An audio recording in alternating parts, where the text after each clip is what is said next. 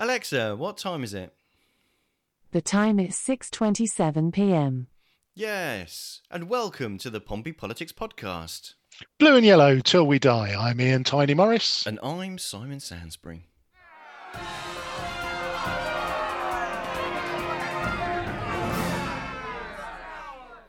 Yes, so here we are again. Lockdown day 48 for me, Simon. Oh man, that's um it's racking up, isn't it? Yeah, fifties due up on uh, on Tuesday. So uh, yeah, no, we're we're hanging in there, finding a way through.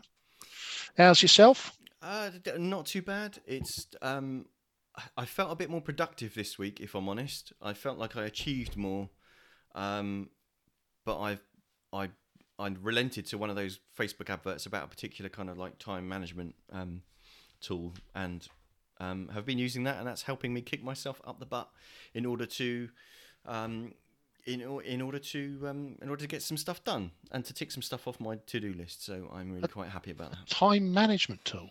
Yeah, well, it's a it's a notebook called Zello, but it comes with a template that you use to effectively map out the things that are most of a priority to you on a monthly basis and see whether each day you're doing something to contribute to to that goal. Oh.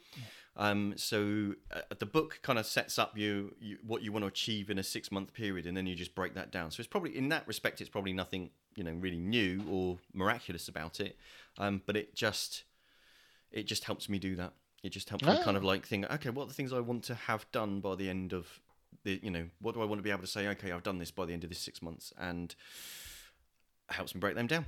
Um, so it's good. It's useful. It's really quite simple. I would recommend it entirely. Oh. Um, so we have a guest today that's um, that will be joining us shortly. Who's our guest, Ian? So we've got Cy Bunting, who is the founder of the Portsmouth Politics Facebook page, which is probably the largest political discussion group related to our fair city.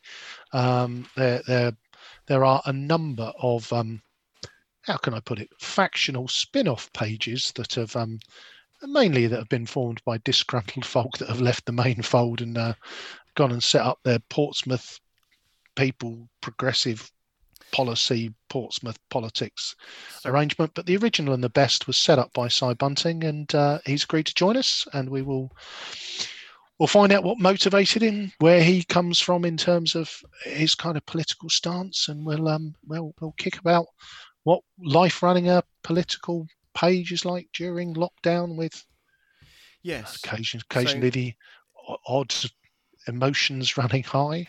Yes, it will be it will be interesting to hear from him because um, I guess he kind of gets it on. Um, well, he will tell us whether he gets it from kind of all ends of the political spectrum, um, whether he's in that unenviable um, position as a referee that um, you're displeasing everybody all of the time.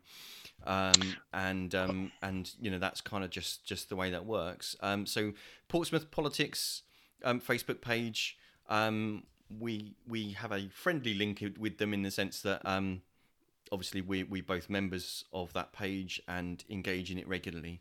Um, so it's really good to have. But yes, so they they is it fair to say they're probably the largest but not the loudest? I think that's pretty fair. I mean, they are. It, it is a broad church. I think there's uh, there's plenty on there. There's some of you know. Again, we'll talk about the demographics, and uh, but it is a broad church. But uh, yeah, perhaps not not the the well, it has its moments. So we'll have a look at that. And then other topics we're going to pick up on is, you know, there are lies, there are damn lies, and then there are statistics, as my uh, biology tutor used to tell me. And uh, his other line was that 78% of all statistics are made up, including, including this one. one.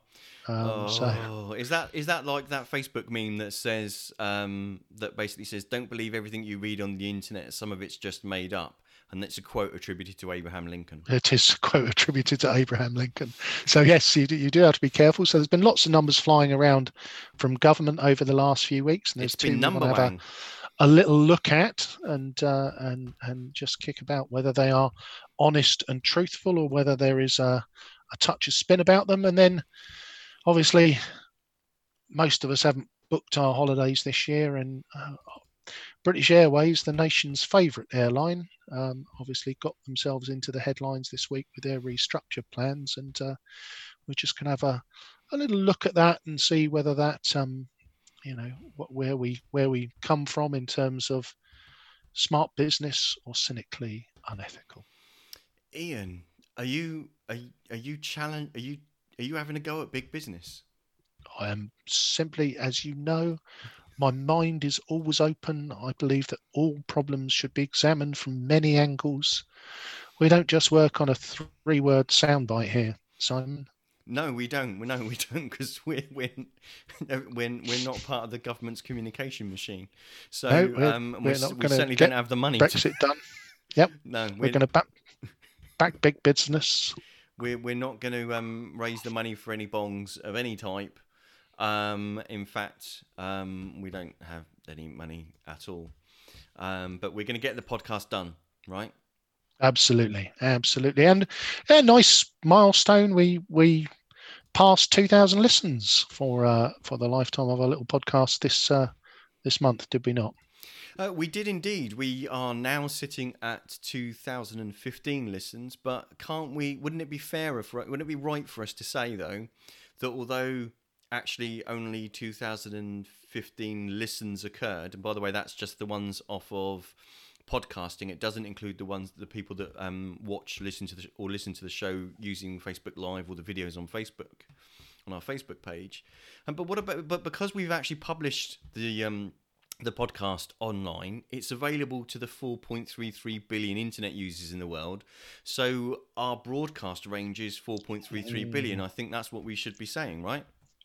I think that is that is a way of looking at it. I, I think that might be cheeky, aren't I? overstating the numbers slightly. Just I would bit. say if we maybe if we- you know if we had the data because we've got to let the data speak we've got to be analytical in our nature but if we knew how many of that 4.33 billion were either native english speakers or had english as a second language then yeah i think we could claim that Okay, well we'll have to we'll have to run a pivot chart off of that and actually see. I mean, to be fair, most of the world can can speak English, right? I mean, there's you know, there's all sorts of. good, good we lord could get into a really we could get into a really big um big. Um, you've just gone all johnny about ukip on us definitely not. Absolutely. Good definitely not. lord. Good grief! Let's rescue ourselves.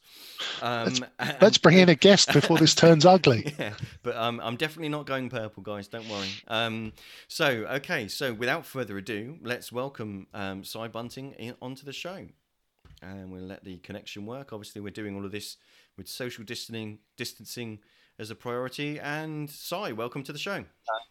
So okay, so without further ado, let's welcome um, Cy Bunting That's- in, onto the show. And we'll let the connection work. Obviously, we're doing all of this oh social distancing, distancing. Sorry. Hello, mate. Hi, hi, how's it going? I can see the look of mild panic on your screen as to something happened there.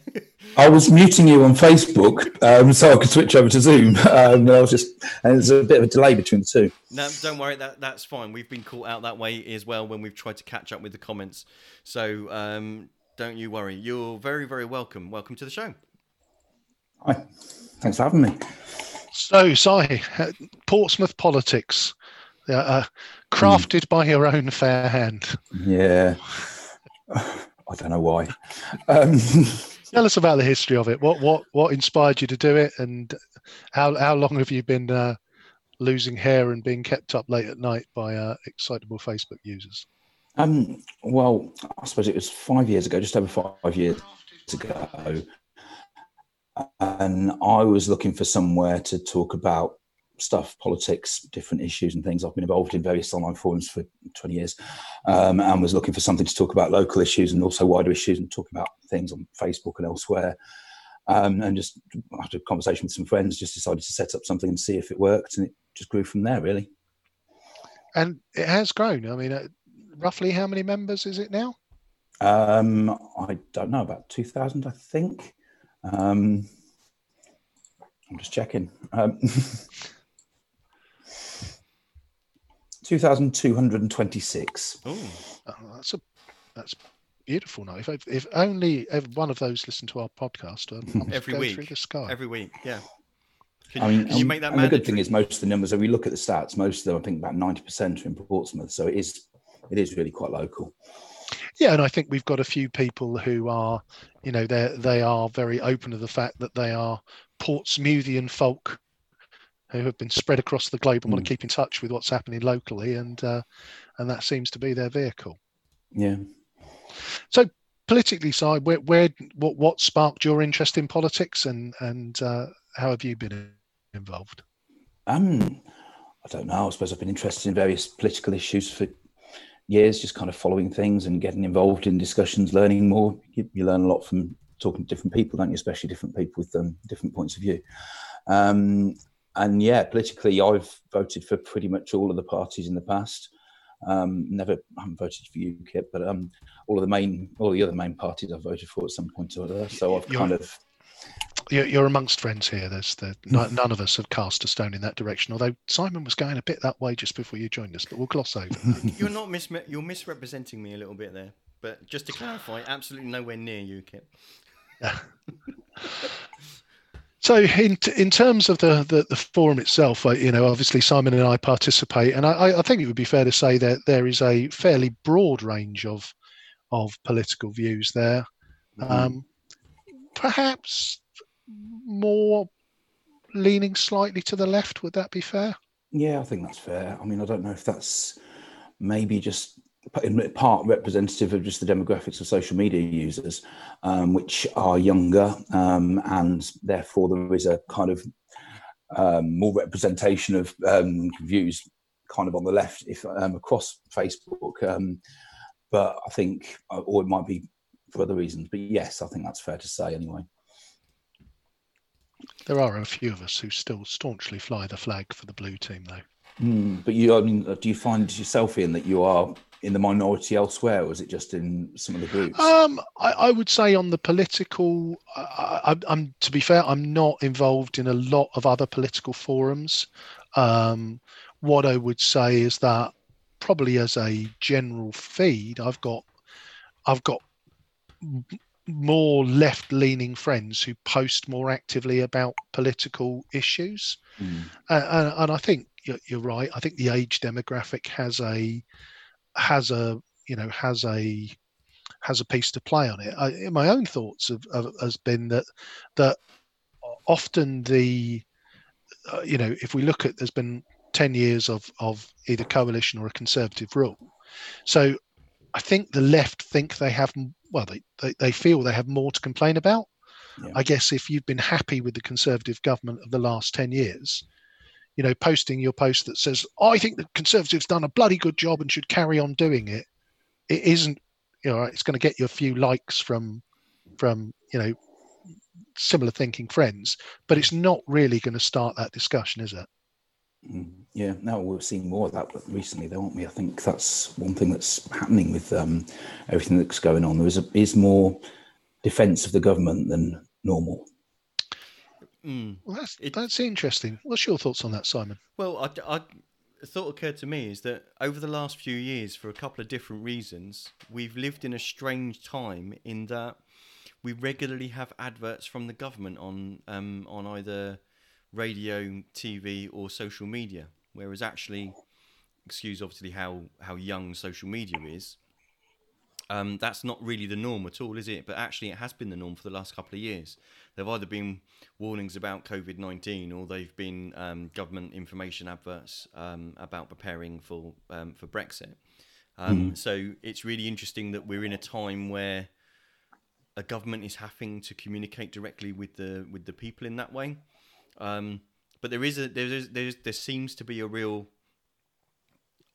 My observation would be is that there does seem to be a, a, a real disconnect, or it's the new disconnect because they're over the last couple of years there there have been several disconnects and, and several kind of shouting across the void from either extremes regard you know on several different arguments.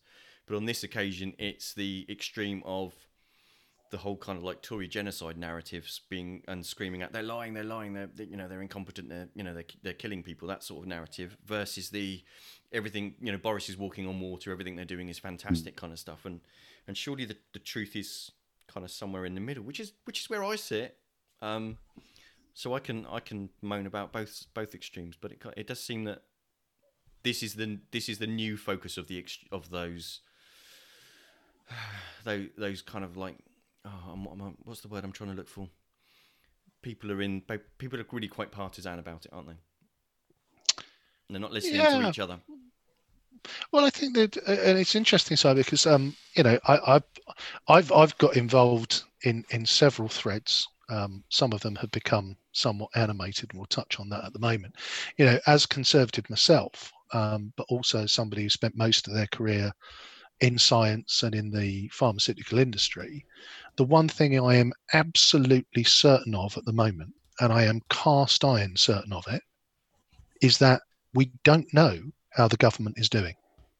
And and until this has run its course and all of the variables have been looked at and all of the the comorbidities, the method of transmission, the you know the the way in which people are affected by this disease, only when all of that is done and all of those things are mapped through by the scientists, we'll be able to overlay that against the government's actions and say, yep, they, they got it about right, or actually, no, they made a horrible, grievous error when they did X or Y.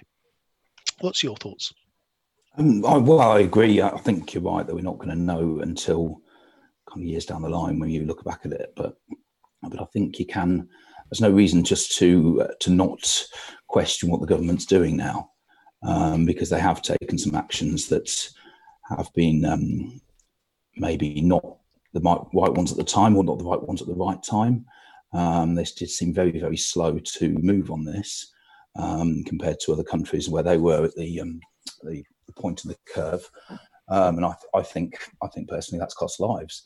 Um, I think long term there might be an argument that um, if we shut down earlier, then we would have to open up earlier, and that could in turn, you know, result in more um, fatalities. But Mm. um, but I think I mean I think they were just very slow at the start, but I think now they are being much better, um, and now they're more on top of it. Um, and I think testing's improving a lot. Um, the facilities and the um, uh, is in, are in place should we need them.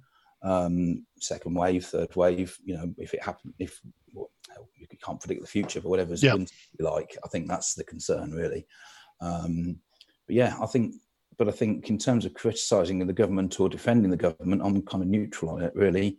I think they've done bad things. I think they've done good things. I don't think the government as a whole is bad or good on this. No, No, and I think I think you're right, and there is an element, uh, particularly when you look at the speed where things have happened, when it it will of course be easy to point out, you know, uh, and again, it's what gets me cross, and it is the oh look, you've missed a bit post, which is Mm. that, oh, you know, there's nothing, is there? There's nothing for the self-employed goat hurdler.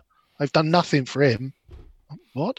You know, so that that's and let's let's touch on that because Mm. you know it is to my eternal shame and to the the what's the word the splendidness of your uh, moderators that I have had to serve a, a short ban from Portsmouth politics for a um for a somewhat explosive outburst since the lockdown. How would you perceive the mood? Have you and the admins? Uh, uh, it seemed to me that you've been busier. Um, yes and no. Um, I think some things have got busier and people are more on edge and more volatile a bit. I think, um, and emotions are running high at times. And but that was that's been like that for the last few years with Brexit, and it's good to get that out of the way. I will want pushed to one side and have those Yeah. sort of divisions and those sort of arguments kind of not being focused on. So in that way, it's great because people are generally on the same side. There's still criticism of the government, but people are generally seeing it the same way. And we've still got the conspiracy theorists that we've always had, um, and maybe there's more of that going around because there's a lot more unknowns at the moment um, on this. Um, and then there's the the wilder ones that you know the wilder theories that um, I think we've all seen. Um, but in terms of yeah, I mean, in terms of the mood in the group, I think there's a shift, but it's not necessarily completely negative. I think in some ways there is a positive Oh, I- to it. Um, you're I think I'd I think I'd agree with you, but there it's a mixed bag. you're always going to get. So, I guess in in such a large group of people anyway, you're always going to get a certain number of people that you know. To be honest with you, aren't going to be happy with anything they see, um, and are going to you know. I mean, to to be blunt, some of some of the kind of the conspiracy and the the kind of navel gazing stuff that that I've seen online just kind of makes me. Um, to be blunt, just not want to waste my time actually trying to engage with those people on um, on Facebook because you know life's too short. Um, but it, but from a point of view of you know, sorry, it is actually much more likely that this is because Voldemort's been on the rise again and the Death Eaters are back up and and um, having a rampage across the planet than it is that it was created in a in a Chinese laboratory or that it was created by the Americans or that um, that it's caused by five G towers. Um, you know, it's um, those sorts of things are just um, for whatever the reason people either want to believe in them or the or the to be honest the irresponsible more, um, muppets that are actually spreading that sort of stuff um, that are trying to do I don't know are they making money out of it? Do they like the attention? I, I don't know what it is but it just doesn't really help does it? Um, but that is like you say sorry a completely different thing to asking of the government hang on this decision that you're making at this moment is that the best decision to make with the available evidence at this point um, which is useful versus this decision you made two weeks ago. You should have made this. You know what we see now is you should have made a different decision, um, which you know with the benefit of hindsight, everybody can can see lots of different things, can't they? Yeah, I mean, I've been kind of following things around this disease since um, January, and it was kind of it did seem quite obvious quite early on that it was going to be serious, um, and that's just from reports online and what was happening in China at the time. Um, so it seems to me very strange that the government was kind of carrying on as normal until March, um, really, um, and the and the local council, or local politicians carrying on as normal, um, when there was a lot of information around to, to say that this, you know, this is something we need to be looking at. Um, but yeah, like you say, it's hindsight. Yeah, Yeah, one one interesting angle, and I remember when I saw it, it kind of, uh, you know, you did have to bring in an emergency rule to the Facebook group Mm. around people's behaviour towards COVID nineteen. Did you want to expand on that for our? Yeah, it came up one night when something I saw something else elsewhere on Facebook. People kind of saying, "I hope so and so gets it. I hope they die or whatever." Um, it was something like that. So, talking with the other admins, we um, decided to bring in a rule just to, you know, kind of crack down on that as early, early as possible. Um, and then when Boris Johnson got it, we started seeing a bit of that, which we dealt with, and we've seen, you know, we've had to use that rule a few times, but not it's not been much really compared to what you see elsewhere online. Um, it's No, and I think that's where you and the admins deserve a, a lot of credit. You know, you set up the stall very early. Um, you know, there there were, like you say, there have been a few incidents, um, relatively small in number, and they they've been been dealt with very decisively. And uh, and again, for me, uh, you know, when I saw that rule, I, I'll be honest with you, I read it, and my first instinct was, nobody's going to do that. You know, at the end of the day, oh bless you. you know we're, we're all we're all human beings aren't we and and and, and no one's gonna no one is gonna take that approach you'd like to think so, wouldn't you? But but yeah, And we present did- and we I did present. Twitter. um, yeah, sadly there were there were plenty of people that seemed to enjoy the prospect of other people getting ill or other people even even dying, and that's that you know you know for crying out loud, you know at the end of the day, every every person that's you know that's that's affected by this this god awful virus is you know every fatality isn't just a number it's actually you know someone's you know someone's you know father um, mother you know brother son husband wife um, and I don't yeah it's just something really deeply kind of unkind about about being so excited at attacking your um, I guess your ideological enemy that you that that's what you that's what you thrive off. I- I don't know. I think it's just a bit of a, a a sad thing, but it seems to be we seem to hear more of it. But whether it was just that we see it more than it than it happened before in the past, I don't know. Who knows? I'm not sure. I don't know. Um, I think we might pay more attention to it because it's related to this um, virus and and because everyone's kind of more I don't know um, on edge with it. Um, yeah. yeah Yeah, I think anxiety levels are generally up, aren't they? I don't think Mm. I don't think there are too many people for whom, you know, they are enjoying lockdown. I've seen a couple of people who've said, "Do you know what? This is my Christmas and birthday because I actually don't like the outside world, and I'm more than happy to be sat in my pajamas with a cup of tea for most of the day." Um, but I think for the vast majority of us, you know, we're all finding our own coping mechanisms, and uh, you know, one of those is that it is the you know the great outside world of the internet that allows us to go and interact and you know have some of those conversations that maybe you would have had around the table at lunch at work or you know with a few of your mates down the Mm. pub um, and it allows us to do that virtually but of course we do that with some people who we just happen to have fallen into the same space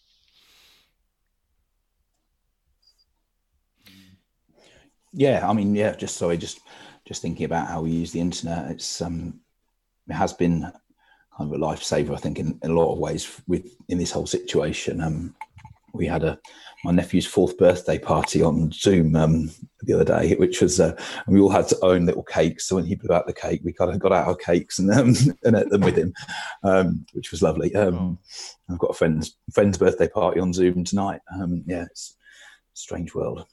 it, it it is quite interesting how in some ways actually quite easily we've fallen into these things. And those tools have always been there but we've but because we've had something that's big enough to force us to change our behavior to to stop you know to stop traveling all of the you know and because of all the social distancing and the, everything that's right about keeping people safe it's it's really interesting that that that we've seen that, that there is a there are tools that are available that are actually really quite useful. I mean we're finding it useful using Zoom for things like this. Obviously, other other um, video conferencing facilities are available.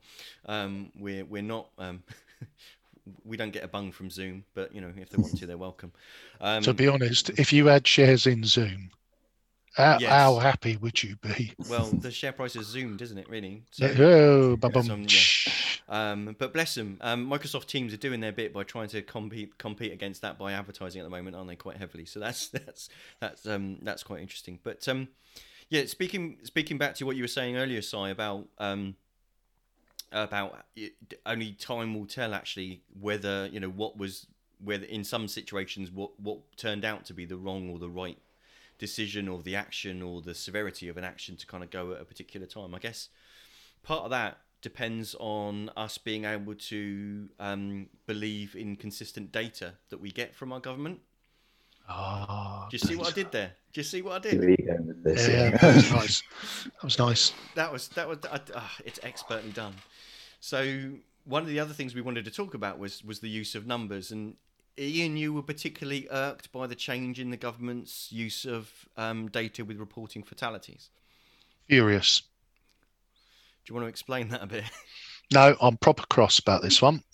So, as most of you will be aware, the government every day reported on the fatalities number that was people who had died in hospital.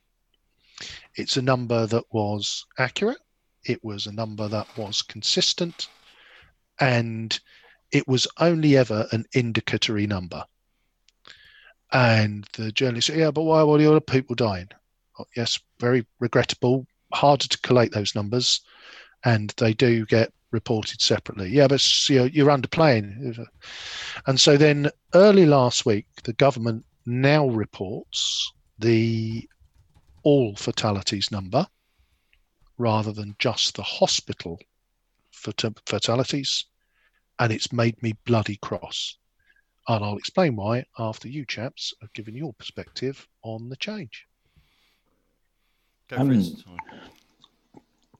Well, I don't know. I don't haven't looked into it enough to know exactly how they're doing this because I thought there was a quite a significant delay with collating the data um, from outside from deaths outside of hospitals.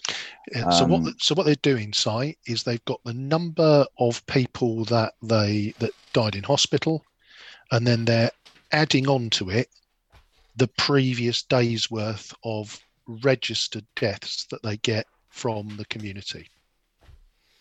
Okay, I mean that still sounds like they might not have all the data all the time. There's going to be bits of catching up at times. Um, I mean, I just think they should report two separate figures. That seems the easiest solution for this. Report hospital deaths and other deaths, and that you know give us give us two figures. To be We honest, can add them up. Yeah, yeah. Well, to, and and this this is what I find kind of um, interesting, and it, and it's worth obviously us being clear at this point, us trying to understand and talk about actually how these numbers are presented. It doesn't in any way undermine obviously the um, you know the, the personal impact of actually the people that are behind are behind Oh. these numbers, but it's um, I I, th- I think how how numbers are used is, is kind of really important, and this is probably actually a really a really powerful example of how important use of numbers can be. Um, because in the, in this situation, obviously, it's literally about people about people's lives.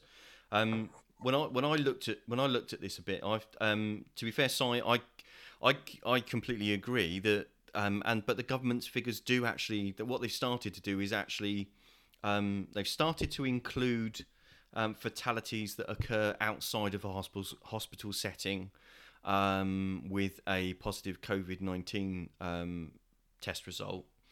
Um, and they're doing that, and those figures tend to be actually have about an 11 day lag in the reporting because of how long it takes them because they come from um, um, social care settings and from certification, and the, so the delays are caused by certification, registrations, and processing. Um, but this move puts England in line with how Scotland, Northern Ireland, and Wales have been reporting their figures. So, in some respects, we are what the government have, have done on their website is is actually what you what you've said there, sorry, is actually report them both. And what, what you can see from the curve, sorry, I haven't actually got it to come up on screen for people to for the audience to see, is that um, now that the government have actually, sorry, the ONS have actually gone back, sorry, Public Health England have actually gone back and retrospectively um, amended the reported figures since we had our first fatality from COVID 19 in the beginning of March. Um, the percent, the share of fatalities that are actually outside hospital settings is actually steadily increasing as a as a share of the fatalities overall from from COVID nineteen. So it's you know that kind of allows you to see the difference between the two and actually see the uh, and see kind of compared like with like as to what was previously reported. Um, but in some ways, you know, to me, it's just bringing it, bringing England into line with how the rest of the how the rest of the United Kingdom reports. Um, but your concern, Ian, was that um, it doesn't allow you to kind of see that clearly what what is happening this week compared to last week. Yeah. So what what has happened for me is the waters have been muddied by this. Again, I've I've worked in in statistical process control and some of, and it doesn't matter what you measure as your indicatory measure, provided you're consistent. And I get cross about this because you know we set the measurement at the start, we've measured consistently, and I, I'm actually going to call the government out here. I believe that this is a cynical move to make the death the, the number look higher. And I think the reason behind that is because there is a loud clamour to ease the restrictions and to unlock sooner. I think that by changing the way in which they've measured this, they're actually making the drop, which was starting to come down very slowly. It, it, it now, and again, we're in soundbite politics, and you, you're both correct that you can go and do all the numbers yourself and add them up and put them in the spreadsheet and draw yourself a, a curve of distribution. You don't need to. They Right. already present it in the. It's already in the in the stuff they present. You don't. You don't Yeah. need to do that. But there is an element of the headline number of the number of people that died yesterday you know that is reported is now a combination of people that died yesterday and people that died up to 11 days ago when the virus was more prevalent added together. So you're measuring two different time points and reporting them differently and i know some people would think that's just me being a bit of a statistics nose but it does paint a different picture to if we were just continuing to report the way in which we'd started. Um, I thought, so, sorry, I thought Simon just said that um, they were they were changing the previous figures retrospectively. So when they get the They- they new have done, figures yeah. through, they're going to update the figures. So yeah, they they, it's they not have going to done. show an artificial um, kind of high rate for today compared to previous days, is it? It's just going to increase the previous days. So it will increase the previous days, but you're measuring at two different time points. So t- today or d- tomorrow, you will be measuring the people that died in hospital today. You will be measuring the people that died in the community more than a week ago. But they're going to be, aren't they going to be recorded for the date for the um the date they died? No, they're reported on the day that they're they're recorded. So Reported, yeah. what you not Oh, what you're okay. not getting, and that's why you, and you've you've hit the hmm. nail on the head. So there is an element of of, and again, let's just pick a number. And again, I don't wish to be frivolous about this. 500 pi- people died today, but we're going to report 700 people because 200 people that have died over the last 11 days, their formal registration has come through today. So, you know, for me, it is artificially skewing. It's not, it, it, it is a measure, but it's it, it's now inconsistent. and I threw the question into into the um into the comments to um ask the ask the people following us on Facebook what what their thoughts were about the numbers. And to be fair, there's a there's a there's an interesting um you know some um Dave David Smith saying that um he agrees with um with you Ian that um uh, uh, you know along the premise that it maintains the and in his words um to keep the hysteria going. Um, Phil Broom is saying that it's it's about basically the, the dreaded second peak, and that's what we're trying to um, avoid. Um, um, but he's also suggesting that you know is it is it possible that they held the all number back so that the daily death toll didn't actually go above a thousand a day? So it's kind of the flip side of Yeah, yeah, you, you know your your argument and and kind of both of them to be honest come from a point of what i find interesting from your angle on this ian is that and i and as a kind of process driven person myself as well um and understanding the the point about having consistency in statistics so you can actually see what's going on and not not kind of hide hide what's really happening um is that um i- i- is that it's a strange kind of you know n- none of us are in that room with those conversations um, about intent and about Yep. what people are trying to do um, and, in, and although people from a different political persuasion to yourself have um, tried to suggest that the government's uses of numbers or the government's action are supposedly in, in you know their their kind of angle um, about a a, a particular narrative or a particular uh, mindset ideologically driven by the party of government, the Conservative Party, um, they, they're not in the room. They don't know that. They're not mind readers. And if they can Yep. tell what's going on in Boris Johnson's mind or Michael Gove's mind or Dominic Cummings' mind or uh, Dominic. No, hang on. don't don't say it three times; he'll appear. I hope not. Um, um, although that would be quite a um, quite a quite would be a, coup. quite That a would a result, quite a coup for us. Although don't mention the word coup because that could also start other things. But Yep. you know, none of us can read these people's minds, and and I, I just find it for me. I, I if I'm honest, I find um, your conclusion about this interesting. Um, my my experience would be that looking at um, you know looking at what numbers you report, what what numbers you report is you know what's measured is what's managed, right? And um, and in most situations that I've been involved with, you start off with a really clear um, definition of what you are going to measure by which you define an i- um, success. And obviously, the word Yep. success isn't isn't Yeah. perhaps as relevant here. Yeah, least worst option in this case, Yes, isn't it? yeah, in that in that case. But in but over time, people like to fiddle and like to add things and change things, so they make things more complicated than they than they actually probably needed to be or were designed to be at the outset. It always kind of moves a process towards um, towards chaos and anarchy. Um, but in this situation, this change is actually about bringing us into line with with how the rest of the country reports. So it's about actually, really, our previous situation was inconsistent. So our um, as much as you know, your concern is that um, that the change means that it isn't as easy, although the numbers are available, it isn't as easy to kind of directly compare one week with another. Um, this change does actually mean that we're reporting in line with with the rest of our country, um, and that's quite interesting in in and of itself because it's England actually falling in line with the rest of the parts of the UK, because we seem to be the odd one out. We were, you know, we were the we were the only ones um, doing it the way that the way that we were doing it. Um, and it does seem to be to be honest with you, it whether that speaks to how whether there are complications introduced by the multi-level um, agencies that there are in our health service and in administration in um, local government about um, you know um, registrations of fatalities and so forth. Why these things aren't all um, you know in, I don't know. It's the 21st century. Why aren't these things all electronically done? Why isn't that? I don't understand why. In that Mm. case, though, you know that isn't much easier to actually do, but it does kind of speak to to me. It speaks to an over over complication and waste in the processes that the government has allowed to accrue um, across the. I'm going to say the health service, but I mean the health, health and social Yeah, broad, broad, broadly. broadly Um. So to me, as a as a process nerd, that kind of speaks to that rather than um, an inclination to draw that to draw to a conclusion that that's a deliberate or a con- deliberate act or a conspiracy. Oh, I don't think I've gone as far as conspiracy. I, I don't think I've gone quite that far. Should we touch on the second number?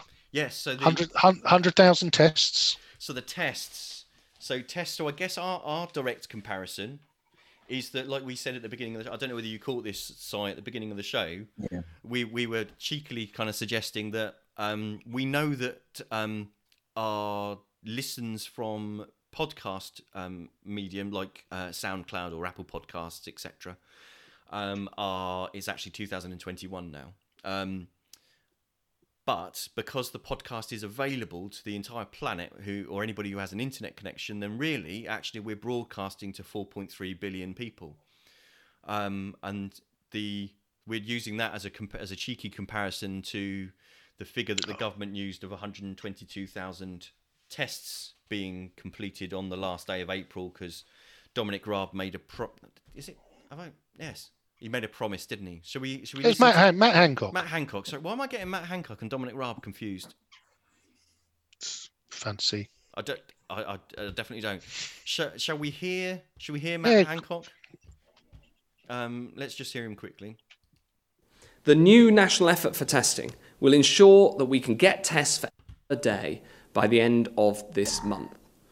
That is the goal, and I am determined that we will get there. Oh. Okay, and then he went on to say about Thursday's figures. He said this. I can announce that we have met our goal. The number of tests yesterday, on the last day of April, was 122,347. So John can take us through the exact breakdown of the 122,347 tests. So the tests that are within the control of the programme, which is the great majority, are counted when the tests are undertaken in our laboratories. But for any test which goes outside the control of the programme, they're counted when they leave the programme. So that's the uh, tests that are mailed out to people at home. So that was announce- that was uh, John Newton, the testing program coordinator. So what he was saying there is that the figure that so the government announced that um, they'd met their target of um, of hundred thousand tests um, by the end of April because they included tests that had been mailed out to people. So therefore, tests that haven't been completed or even sent back or even actually had a result reported. What's um what's your thoughts on that, Si, as a as a use of those numbers? I think that they're just fudging the numbers to hit the target, aren't they? But I don't think that's the, really the important thing. Um, I think it's, I mean, I think it's impressive that they've managed to increase the testing capacity that quickly, Mhm. um, and that is that's really good to see.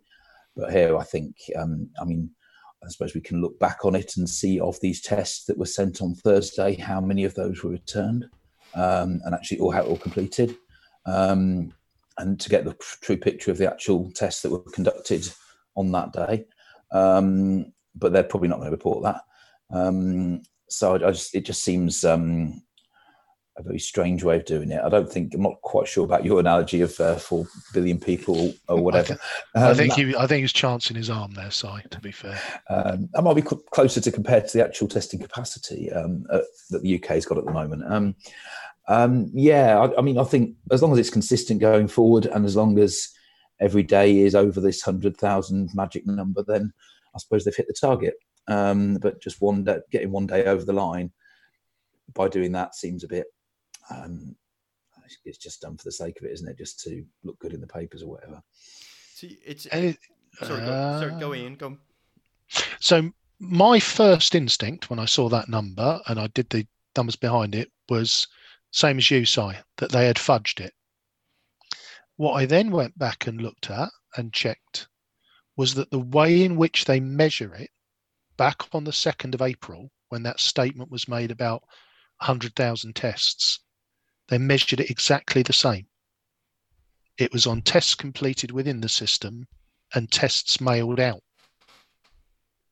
So for me, there is an, you know, the statement that was made on the second was to drive that number above hundred thousand. And because the measurement has been consistent, then I think it's a big green tick. Mm, I think, well, the measurement might be consistent, but it's the same issue you're highlighting with the um, reporting of deaths, isn't it? You're reporting two figures and put, put them together to give one figure that doesn't give a complete picture of what's going on because it's two things thrown together. It's a consider, yeah. I mean, it's you- you're absolutely right. For me, there is an element of I wouldn't have chosen to measure it in that way. Um, I would have I would have measured tests that were undertaken within the system, be they returned back from the post or not. Um, because what we don't, and again, we don't know that if of the forty thousand tests that were mailed out, you know, how many of them are going to end up in the recycling? Because people go, well, actually, I feel better now. I won't. I would have measured tests that were Sorry, that's me. That's because I clicked into the comments. Go on. no, no worries. So there is an element of, you know, again with this one, I, I think, you know, and I think you touched on it there, Si. The most important thing is that that test capacity has increased exponentially, and it was interesting. The word audacious came up. If any of, you know, if any people have worked in management for for any length of time, the BHAG, which originally was the big hairy asked goal, became the big hairy audacious goal because we couldn't say asked in the workplace anymore. So when I heard that word audacious, it struck me that uh, that the management consultants had definitely been at play there to to set what was an extraordinarily ambitious target. So I find it um to the interesting thing for me about this is that um personally um I think the I think the yardstick at which we're measuring um we're measuring tests is wrong. It should be results issued because at the end of the day the outcome that you're after from this is to know how many people have Yep. or have not got the virus and therefore you need to or and uh, you'll probably have some that are, you probably have a small percentage that are spoiled wouldn't you you, you know because in any- any tests that are, Yep. are done so you, you'd want to be able to report that figure that would be where i would have put my measure in this process and again this is about um, Yep. process nerding um, so that's that's kind of the interesting thing for me is having said that I think um, that Matt Hancock has let for the hundred thousand. Um, to be honest, p- for a political reason, and I don't mean for a ideological reason. I mean from a sh- sheer point of view of he at the time at the beginning of April he was continually being asked, well, how many tests are we going to be doing? How many tests are we going to be doing? And the Yep. point is, is that although you need data to understand how many people in the country have the virus, um, and that's certainly really useful at this point when we're, you know, when the government start to consider how to amend the lockdown restrictions. Um, the, that number is seen seemed that seems to really be actually a number given just for numbers' sake, for the point of view of Yeah. it's not necessarily kind of um, targeting in any particular way. Um, to me, what would have been a better commitment would have been saying we will make sure that everybody that um, that the that um, is um, seeks medical attention with symptoms receives a test. We will make sure that everybody that works in a um, NHS or social care setting will receive a test, um, and the requirement of numbers will vary depending on actually you know what else happened. But to me, it seems like the government came up with a big shiny number to, to to reach for. They've reached for the moon. They have been consistent in how they've measured it, although we all seem to agree that actually how they've measured it is a bit is a bit Yeah. wonky. It's it's a bit iffy. But then I guess if they had measured it differently, Simon, then on April the second, would they have called that hundred thousand number if they knew that the postal tests were excluded? Probably not. And I think, you know, this is for me where they've called a number and people, so what's the science behind it? There isn't a science behind it. The number of tests was too small. We need to try and get it bigger, faster in a very aggressive way. Let's shoot for a ridiculous number of 100,000. We could have shot for 50,000, you know, got 60,000, and everyone would have hurrahed it. But that means we would have had at least 12,000 less tests done on the day because I think we all acknowledge that, you know, in terms of that tests within the system, there were 72,000 done on Thursday. Um, yeah, and just to just to chip in quickly, um, Steve Pitt tells us that we uh, that today it's uh, 76,000 tests. Um, I don't know whether that's because there's no you know less posts today. Um, and David Smith reminds us that Boris had actually floated the number of uh, 250,000. So it's a Yep. It's about saying a number, isn't it? How tempting that is, um, and then to be honest, being um, being pinned to that number, and and you know, actually, really, the question needed to be, what is um, originally what should have been the question asked by journalists should have been, okay, how are we measuring that number? Um, yep. But actually, to be fair, it I think that they've fallen into a bit of a trap. So I think the kind of the argument about is this a is this a fudging of the number to me, again, I think it's the process nerding within me. Is, is kind yeah. of saying that. so come on in, Simon. We need to focus. In the interest of time, gentlemen, oh. our last topic: the nation's favourite airline. Yes. So, uh, so BA have uh, have said that they will be uh, making twelve thousand workers redundant, um, having furloughed um, twenty two thousand six hundred and twenty six workers already. They're they're making twelve thousand of them um, redundant. So about a quarter of their workforce. Mm-hmm. And again, in terms of full disclosure, they have also indicated that, uh, as I understand it, there is a two tier benefit system within BA. So, cabin staff that signed before 2010 um, have a different set of benefits to those that signed after 2010. And I think the company has indicated that it will be looking to move all staff onto the post 2010 contract structure. Uh, is just reporting to us he's having some connection issues, so hopefully um, he can no. catch up. I've just messaged him quickly what we were saying about the headlines there. Are you still with us, Si? Uh, yeah, I, am I can hear you. You just both keep freezing occasionally and um, going kind of robot voice. Um, that's that's because we're. So I'm losing. I'm losing a few words in each sentence. It seems to. Well, I think it's my end. Um, well, it, yeah. it, could it could be either way. So sorry, um, sorry for the for the wonky connection. Um, to be fair, losing the odd word from me is probably actually a benefit over time. Um, but um, so yeah, so what we were talking there about was about um, BA's furloughing of twenty two point six thousand uh, workers and making twelve thousand workers redundant. Um, um, and um, we, had we got to the point, Ian, where you were pointing out about how um, how their CEO had actually said that he didn't um, that there wasn't going to be a, a, a, bailout, basically heading in BA's direction. Yeah. Yeah, so I think there was the, the so so BA have made it clear that they don't believe that the government will or should be expected to pay for a bailout, and you know I, I guess the question here is, you know, is BA using this pandemic to allow it to cynically restructure its organization, um, you know, or is it the fact, and I, would welcome your thoughts on it, that the airline industry, you know, how many years is it going to be, or will it ever get back to the levels of travel that it was before COVID? sorry, I, I only caught part of that. Um, and what in terms of air, air travel, um, I don't think it will ever get back to the levels it was before. Um, I think in the next few years, it's certainly going to be down a lot, and I think the airlines are going to get well. A few of them are going to go. Um, there's, um, there's going to be a lot less air travel. It's going to become more expensive how it how it used to be going back sort of 10, 20 years. Um, I think that's probably a good thing really. Um, I don't think we should be bailing out these airlines either. Um, or if we are, we take we take them into public ownership.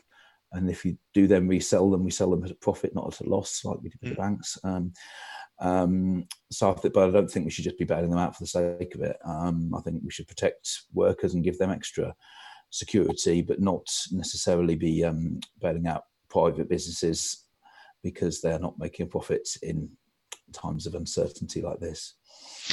So it's a double-edged sword that one, though, Si, isn't it? Because mm-hmm. obviously, you know, twelve thousand people.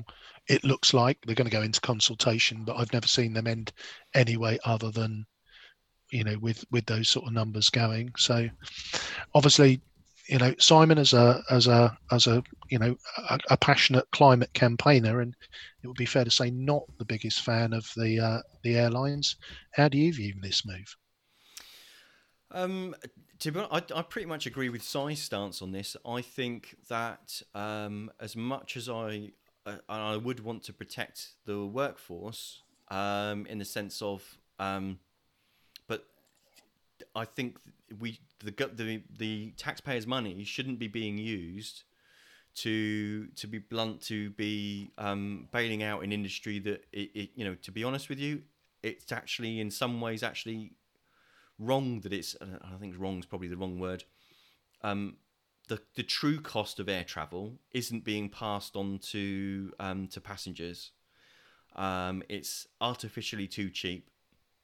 Um, and in that respect, the actual environmental cost of travelling so frequently and so easily by plane, um, therefore, um, is being met by the rest of the planet um, in air quality, um, when actually, really, what we've discovered recently with with the use of technology like this is that actually maybe lots of companies aren't going to need to actually be flying people around um, you know flying people backwards and forwards for you know a couple of hours meetings or for a day or something like that although you know, Yep. meeting people face to face is a much is you know it is nicer it is more of a preferable thing versus the cost um, perhaps actually the, the the customer demand, which to be fair is probably what BA are actually seeing, is going to Mm. drop out of their market. And even if if social distancing is going to need to maintain for several months, um, then it makes a lot probably a lot of their flights unviable. Um, oh, a- ab- absolutely. And, Um, and again, you know, when you talk about the cost, Yeah. so look, I went to a meeting last year in Manchester, and I flew because it was half the price of going by train, even with a third off with my disabled persons rail card. So me and my guide dog hopped up to Manchester and back, sixty-five quid, all in from Southampton, and obviously Flybe were already in administration, so you know, I, I'm not convinced that BA haven't seen the future, and it's a future with a lot less planes. and maybe not so many massive planes. So like the A380, um, you know, airlines are going to really struggle to actually find that um, find that a usable aircraft, aren't they? Because it was designed for a a an environment uh, or an, an economic environment where you could pack that many passengers into a plane, take them to a hub destination, and then fly them on perhaps to Yep. subservient airports. Um, whereas now that's that's just you know that that's just completely gone, and I and I don't think that that market disappearing is a bad thing if it means that the industry has to pause and rethink, um, and as wider society we pause and rethink about how how much we want to travel and for what and for how long and how are probably conversations we want to be having when we're focusing on the environment. Final word for you, Si?